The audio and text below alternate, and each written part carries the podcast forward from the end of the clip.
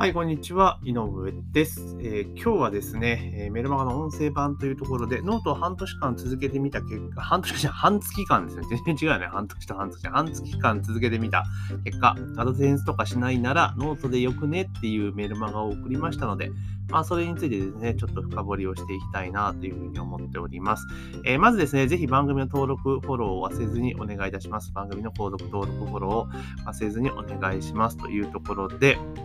えー、ノートをですね、えー、先月の中旬ぐらいからもう一回、何回目だよっていうところで、まあ、仕切り直しで、えー、毎日投稿をね、今しています。で、朝つぶやきの投稿をして、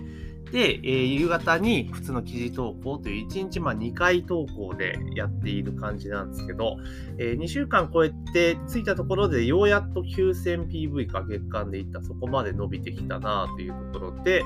まあおそらく2、3日中には1万 PV にはもう到達するかなというところです。で、以前やった時最大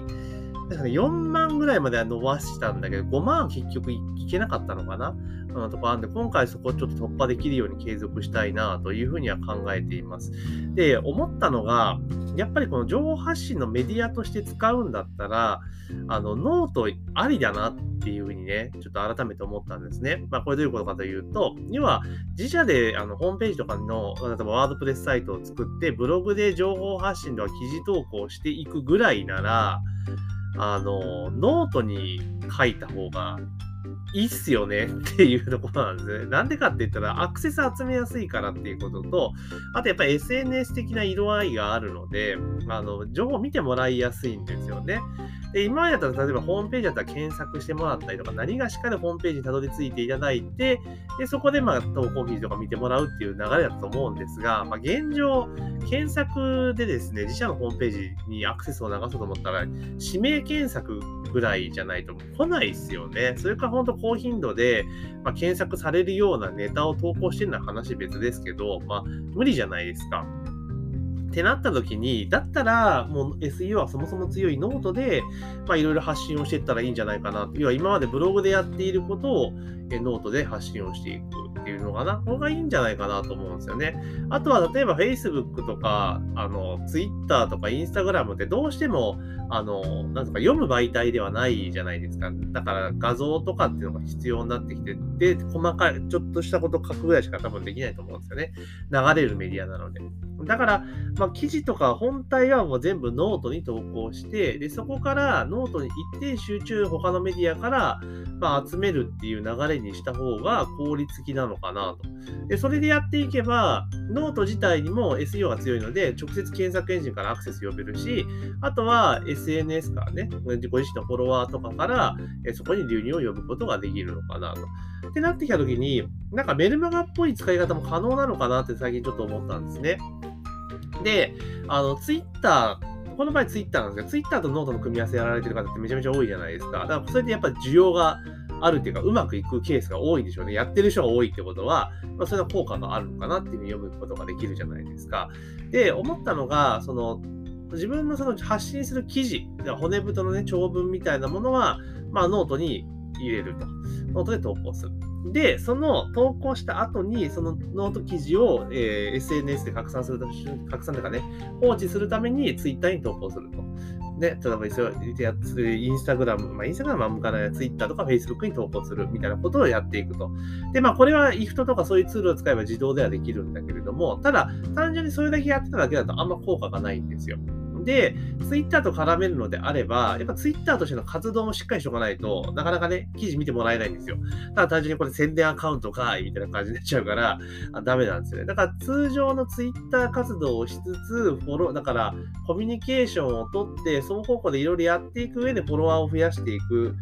っていうのをやっていけば、まあまあ、あの、それで、えー、なんとかフォロワーが増えていくと。で、そうなってくると、そのリンク先の記事とかも読んでもらえる可能性が非常に高くなるっていう感じなんですよね。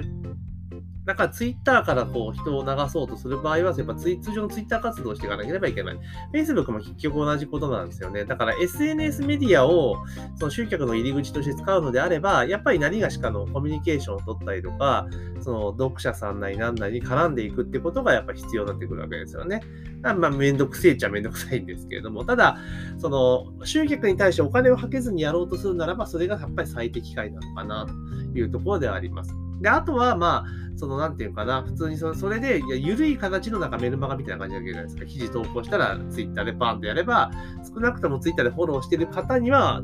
ほぼほぼ情報を届けることができる。まあ、全員とは言わないですけど、なんかメルマガの現状の開封とか状況とか考えると、逆にその方が届けやすいんじゃないかなとも言えるんですよね。で、ツイッター見た人はその気になったら、そのリンク飛んでノートにやってくるみたいな動線ができればいいかなと。で、そこで例えば商品とかね、紹介したければ、まあ、LP じゃないセールスレターみたいな感じの書きぶりにしておけば、まあ、そこで商品が売れる可能性もありますよね。だから、ツイッターから直接、ツイッターで直接物を売るのは難しいけども、まあ、ノートを例えばクッションページ代わりに使うことも当然できますし、いろいろ活用幅がノート広いんですよね。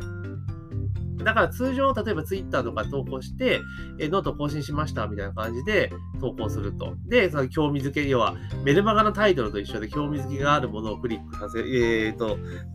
タイトルでつけて投稿する、こういう記事を書きましたっていうのをやるってことをする。で、同時に、ツイッター自分のフォロワーさんを増やしていかなければいけないので、まあ同じような、多分自分のお客さんになり得る人がフォローしてそうな、えー、ツイッターのアカウントを見つけて、その人にフォローして、いろいろこうか絡んでいくというか、いい意味で絡んでいって、それで、あの、アクセスとかを増やしていくたいなね、え感じにしていくと、結構、このメールアドレス、メールアドレスを取らずしても、メルマガに近い形での情報発信ができるんじゃないかなっていうふうにちょっと今思っています。で、もちろん、当然そのリスト化ね、そう緩い関係ですから、当然リスト化しておかなければいけないので、それはノートの、例えば各ページの末端に何がしかのオファーを入れといて、まあ、メールアドレスの登録を促すような、え仕様にしておけばですね、まあ、そこそこリストは取れるんじゃないかなっていうふうには思っています。で、そこから、まあ、メルマガ内なんなら自社の発信媒体に誘導していってやると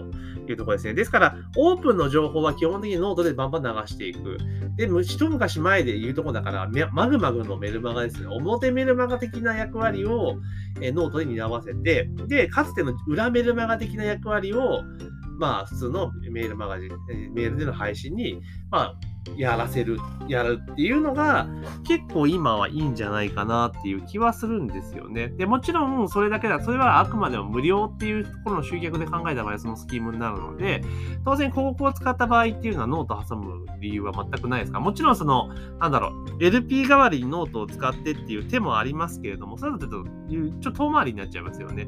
で、あの、要は、ノートの記事に飛んできて他に行っちゃう可能性もあるので、それはあんまよろしくないわけですから、だからまあ、あの、なんていうかな、えっ、ー、と、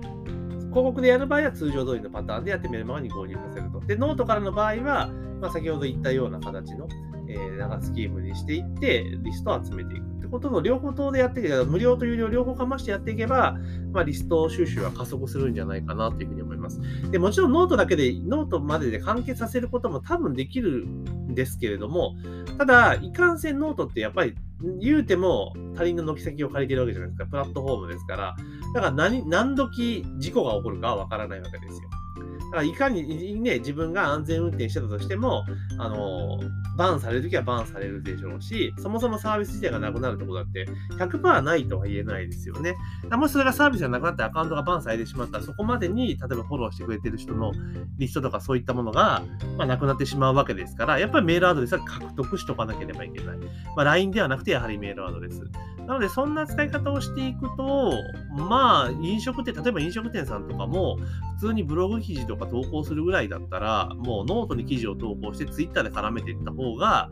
いいかなっていうところですよね。もちろん、アメブロとかでもいいんだけれども、あの、アメブロとかこうガチャガチャするし、なんか、ある程度整えてなんかないと、こうしょぼく見えるじゃないですか。しょぼく見えるっておかしいですけど、だけどノートってみんな条件が一緒なのですごくシンプルなんですよ。だからちゃんと記事投稿するだけでも見栄えは悪くないので、そうなってくると、だからお店、例えばね、あの、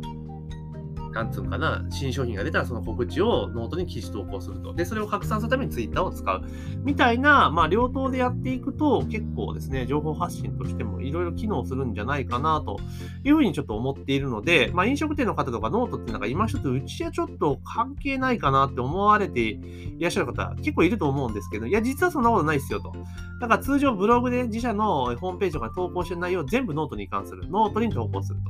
という形にしておけば、